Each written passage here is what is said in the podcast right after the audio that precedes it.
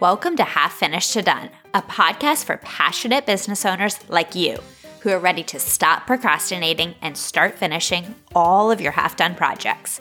I'm your host, Cristina, and I'm looking forward to helping you finish your projects in a calm, sustainable way using a simple, repeatable process.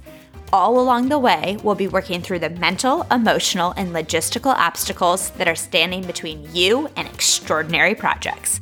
Let's get into it. Welcome back to the podcast.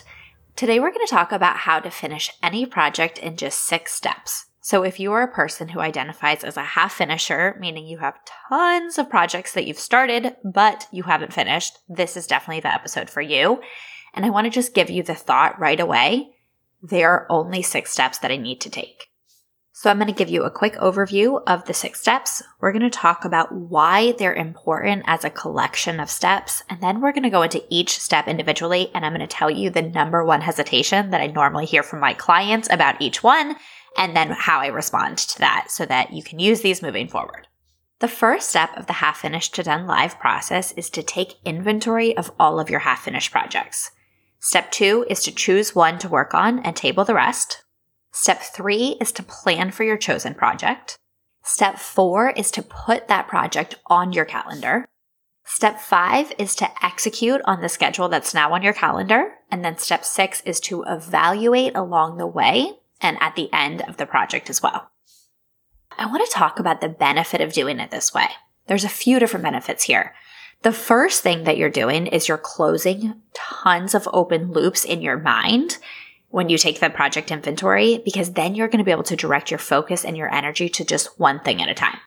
You're also tapping into the most conscious, strategic, proactive part of your brain, and you're settling down the reactive, worried part. You're going to hit the perfect balance of planning so you're not under planning, you're not winging it, but you're not over planning either. You're not getting into a place where you're endlessly tinkering with your plan and not actually taking action. You're also going to have very clear metrics to track and manage, which means that you're not just letting things happen. You're not feeling like your success is mysterious when you do get to the end of a project. You know how to create systems that you can then replicate for your next project.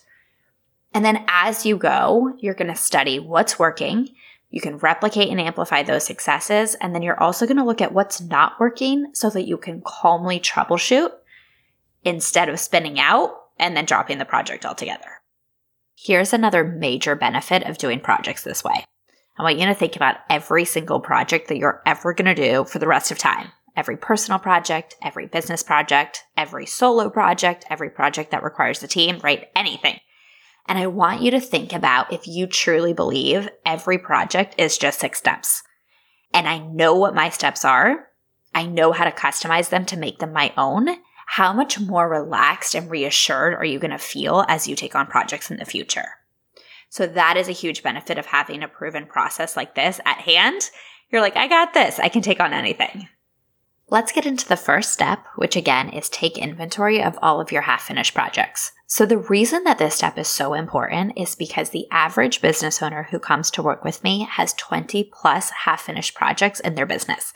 I've seen up to 50 projects on a project inventory. I want you to think about all of the mental and emotional space that these projects take up, even if you're not actively working on them. So, when you take your project inventory, you're going to list out every project that is taking up any real estate in your mind. So, the two most common objections or hesitations that I get from my clients about this step is one, I don't have time, it doesn't matter, it's not important. That's the first. Or two, I don't want to see my list. So, let's address that first one. When you don't take a project inventory first, what happens is you're constantly feeling distracted, even if it's subtly, by all the projects that are still open in your mind.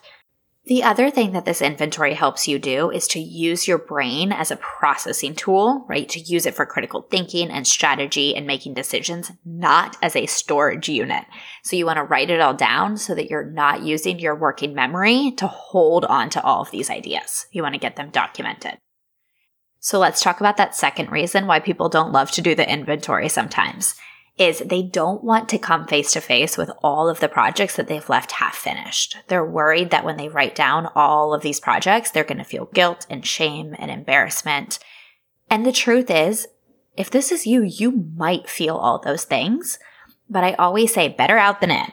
You're either going to have them in your brain festering as open loops, or you can have them on paper. You can confront them head on. You can look at the negative emotions that come up for you and work your way through those emotions. And then you can actually close the loops and make a decision about what to work on. So there are so many benefits of coming face to face with this project inventory. Your second step is to choose one project to work on and table the rest. Now, when I say table the rest, you're going to have three options. As you go through your inventory, you can choose to dump, so just get rid of altogether, delegate, where you outsource to someone, or delay, where you consciously decide that you're going to do a project, but you're just going to do it at a later point. So again, dump, delegate, or delay. And you're going to use process of elimination to whittle down into just one remaining project. In my program, Half Finished to Done Live, I give you really specific criteria for how to decide what project to work on specifically. But I will say that as you do the inventory and as you dump, delegate, and delay, the choice becomes very, very evident. So you know that you're working on the right project because it'll just become crystal clear as you go through this process. Now, the biggest benefit of this process, other than knowing exactly what project you're going to work on moving forward, is that you can intentionally and consciously put projects aside. And now you don't have to spend any time or energy feeling guilty about not working on them. You're like, of course I'm not working on them. I made that decision consciously. So that frees you up from the fear of procrastination. And hands down, the number one objection that I get to this step is, but I don't want to work on just one project. I want to work on all of the projects. So if that is you, listen up. The first thing I want to say is you want to work on all of your projects, but are you? Most people who come to me come to me specifically because they do want to work on all their projects, but they're not. So they're working on none. So one project might not feel like enough, but I want you to remind yourself one project is more than zero projects.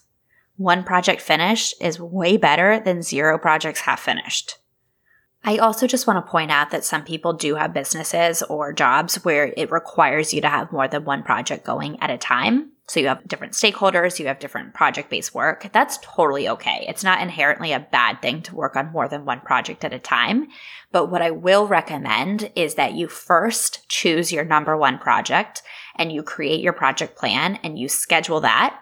And then you see what you still have the capacity to do one of the number one mistakes that I see my clients make is that they are trying to do more than they can possibly physically, mentally, and emotionally get done. So when you go through this process, you're really understanding your current capacity and you're planning accordingly. And sometimes that requires making really tough decisions about what you're not going to do. So again, it's not that you just have to choose one project for the sake of choosing one project. It's that you want to match your current capacity to the number of projects you take on and just make sure you're being incredibly realistic with yourself about that. So now you know what project you're working on, or in the words of one of my clients, you have your chosen project, which I always think sounds so official. And now you get to make your project plan. Now, I always joke that my best friend one time had the audacity to tell me that she doesn't believe in project planning. And I'm like, if you know me, I did not let her off the hook until she agreed with me that project plans are amazing. But I tell you this because we generally have been taught, or not taught as the case may be, to do shitty project plans, right? We're not making project plans that are guaranteed, that are amazing. So I'm going to do a quick overview of this, then I'll dive into this on another episode. But the process that I use is results based planning. So instead of figuring out what action steps you need to take, you're first going to figure out what is the result that I want to create? How am I going to measure that result and know when I've accomplished it? And what is the date that I'm going to do that by? And I always tell my clients if you freak out as soon as you make your project plan, that's totally normal because now you've actually put a time and a date to it and now it feels very real.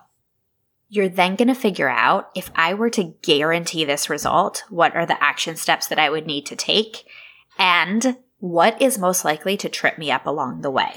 So I have my clients look at their most common obstacles that have popped up for them in the past. And those obstacles can be mental, emotional, or logistical. So I'll give you an example. If you're a person who tends to get bored halfway through a project, we want to know that and we want to account for that in your project plan. So you're going to write down, here's the point at which I normally get bored. Here's what I'm going to do about it this time. Or I'm a person who gets really sidetracked by other people's priorities. I have a tendency to say yes to everything people want me to do. You're going to write that down. You're going to write down who am I most likely to people please and what am I going to do instead this time? So you're making a full list of obstacles and then you're putting those strategies right into your project plan. This is what makes your project plan way more foolproof. From here, you're going to allocate time blocks. So you're going to tell yourself how much time you're going to give to every single task that you put on your list. You want to assign a time and you want to make sure that you're on board with yourself about the amount of time that you assigned. Not too much so that you get distracted, but not too little that you're going to feel rushed or pressured. And then I think this one is actually the secret sauce of the project plan, besides the obstacles and strategy, which is also super important. The last step that I have my clients do is sell themselves on their plan. So I walk them through a series of questions and I want them to use those questions to be completely on board with their project plan. So they agree with themselves that this plan makes perfect sense, that it's a doable plan, that it's a realistic plan, that it's an exciting and engaging plan, right? They're going to pump themselves up for working on this project. And if they find anything in the project plan that they don't think is doable, realistic, and engaging, then that's their opportunity to go back to the plan, revise it so that it's a plan that they actually want to follow. The number one objection that I get on this step of planning for your chosen project is mostly just I don't think project plans work.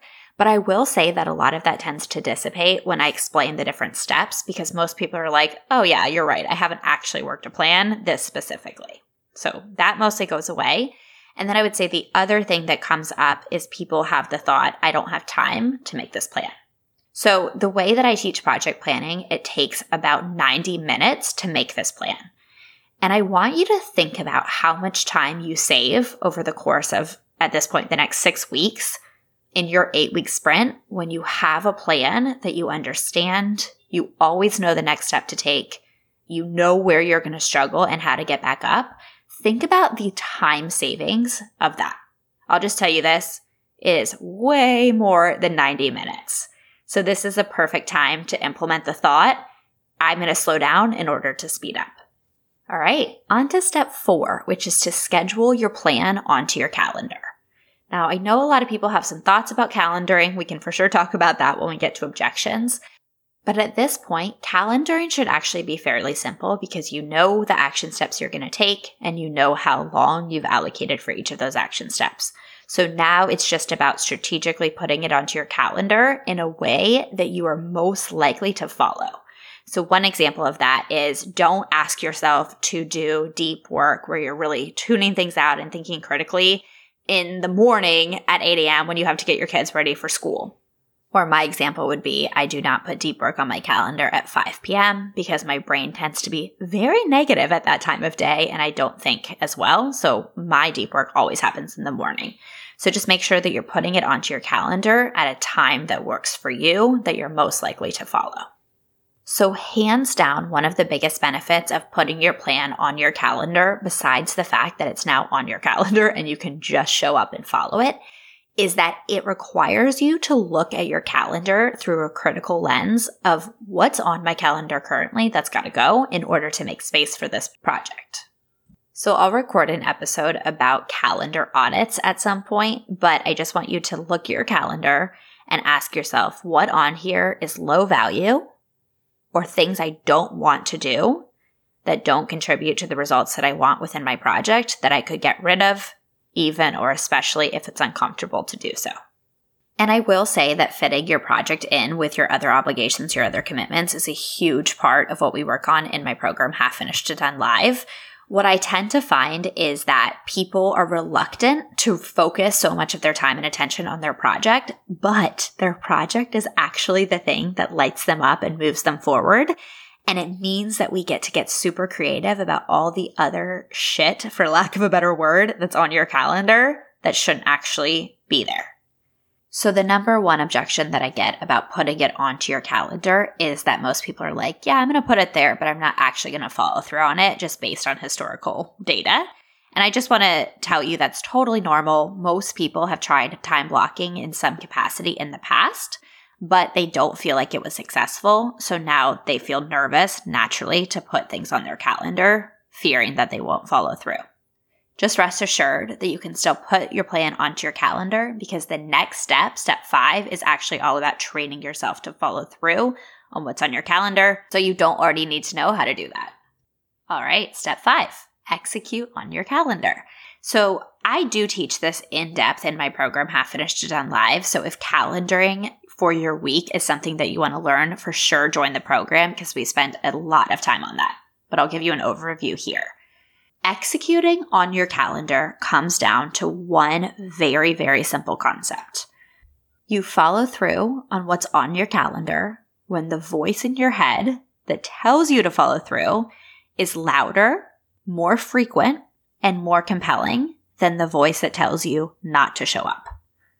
I think of this like a seesaw. So you're always on the seesaw between showing up and not showing up, but you can totally tip the seesaw in favor of showing up if you train yourself.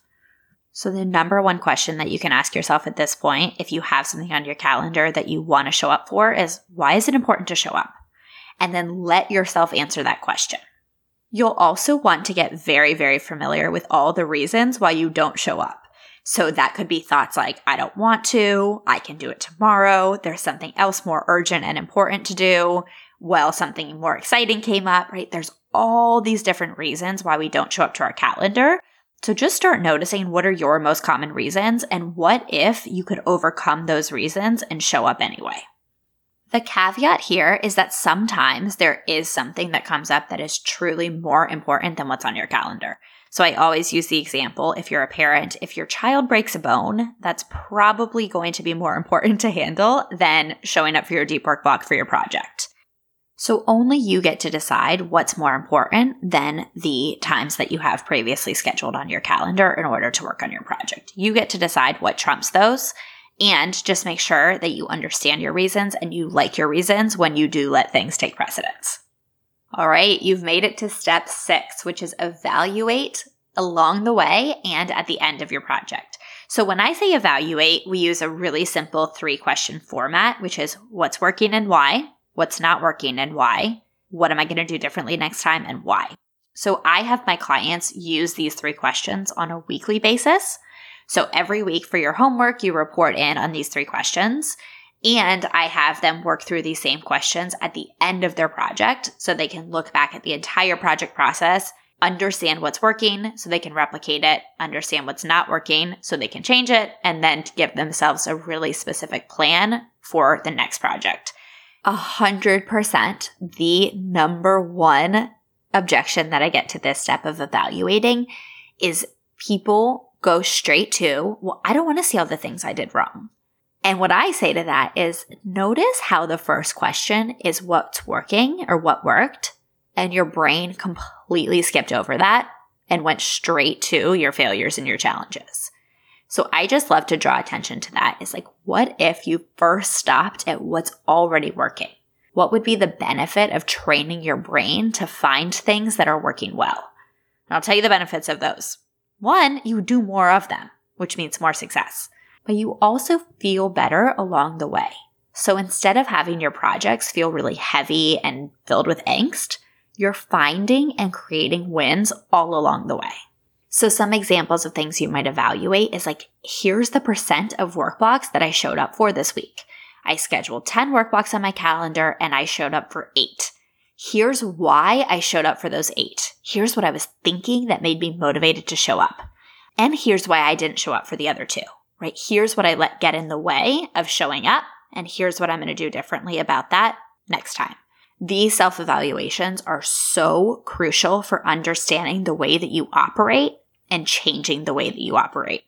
I think the skill of self evaluation is one of the most underrated skills that we can possibly develop as humans, but specifically as business owners as well. So, again, this skill set of evaluating as you go is so good for noticing where things are off track week over week so that you can course correct. But it's also really powerful when you look back retroactively on your entire eight week sprint because it'll give you a bird's eye view of everything that happened. And it's just going to make you feel so much more clear and compelled to go into your next project. So when you're not self evaluating, you're like, I don't know what happened. I'm not that excited about my next project because I don't really know what's going on in my brain. But when you do self evaluate, you're like, I understand myself. I understand my project finishing process. I'm so ready for project number two.